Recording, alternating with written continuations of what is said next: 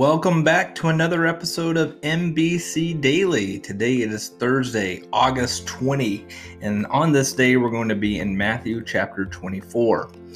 Earlier this week, and even in last week, I was watching uh, from Desiring God a night uh, that was entitled An Evening with Eschatology and I really did enjoy it. It had John Piper moderating a conversation between Douglas Wilson, who is representing uh, postmillennialism in terms of its views, uh, Jim Hamilton, who was uh, representing historic premillennial views. Uh, obviously, within premillennial perspectives, there's a whole host of categories you could get into. And then finally, Sam Storms, who is representing amillennialism. Sorry about that. Sometimes these words can be tricky for us. Uh, but I enjoyed it. It was about a two hour video and each of these men would walk through their views and it got passionate it got intense and i thought what a fascinating thing that even these pastor theologians when they get in a discussion over eschatology, it can raise the tension. It, in fact, it did raise the tension. At the very end, John Piper noted that. He said, Fellas, I gotta tell you, this was way more intense than I anticipated that it would be, which isn't a bad thing. And there's nothing wrong with having tension. There's nothing wrong with having a sense of intense intensity about the scriptures. That's what we're seeing there before us in that video. But what I want us to talk about is this is at the end of the day, they spent the last 20 minutes of the video walking through what they appreciate about one another's views. And one thing I wanted to take away that I learned and appreciated myself is this is there has to be a certain level of humility when it comes to certain doctrinal matters of yes, I have conviction and I have uh, a belief, uh, I'm reading the scripture, I'm taking the scriptures faithfully.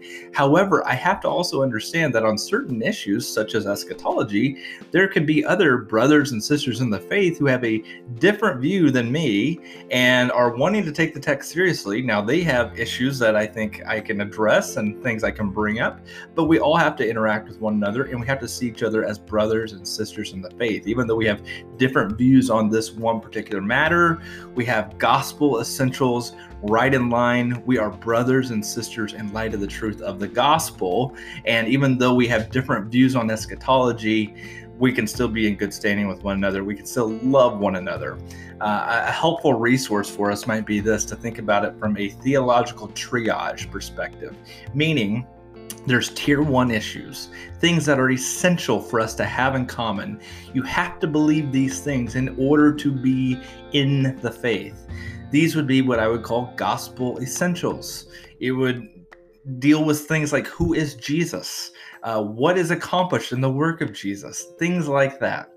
You have tier two issues, which would say this this is a matter that uh, maybe makes it where our church has distinctives. So uh, we have people who are Presbyterians, we have people who are Baptist. They believe in gospel essentials, they believe in the same gospel. However, there's tier two issues that allow them to disagree, still see one another's brothers and sisters in faith, but ultimately say, listen, we ought not to be in the same local church together.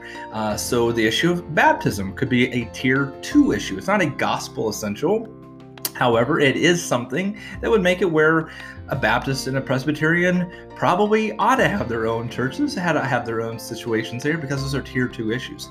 And then there's tier three issues where, yes, we believe the same things on gospel essentials. Yes, we believe the same things so we can worship together regularly in the same local church context. However, even within our church, we're going to have diversity of views on particular subjects. One of those could be eschatology. So that's a long explanation for what I'm going to read here, but I love this verse. So in Matthew 24, a lot is said, a lot is interpreted. Depending on your views, you can have a whole host of options concerning Matthew 24, but listen to these words starting in verse 36. But concerning that day and hour, no one knows, not even the angels of heaven, nor the Son, but the Father only. For as were the days of Noah, so will be the coming of the Son of Man. And I'm going to stop there. No matter where you're at, no matter what you believe on that particular subject of eschatology, by eschatology we mean the, the, the wrapping up, the, the completion of all these things, the, the return of the Lord ultimately is what we're dealing with, and all the implications thereof, and the timeline in which this all takes place. Concerning all that, no one knows. uh, but we do know this it is going to happen. God knows. The Father only knows, is what Jesus says here. So we know that God knows, which is good enough for us. And anything outside of that, uh, we want to be biblical, we want to be convictional, we want to be gracious, we want to be humble. And so I encourage you to think through that.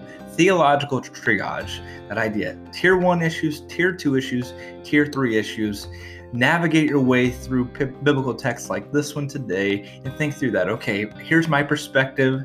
Another person can have this perspective. Where does this fit? Uh, can we be in fellowship with one another? Uh, how often should we talk about these things? Should we let these things be something that winds up, uh, you know, causing us to, to, to fracture in terms of our, our church unity? No. Okay, so how do we work through that?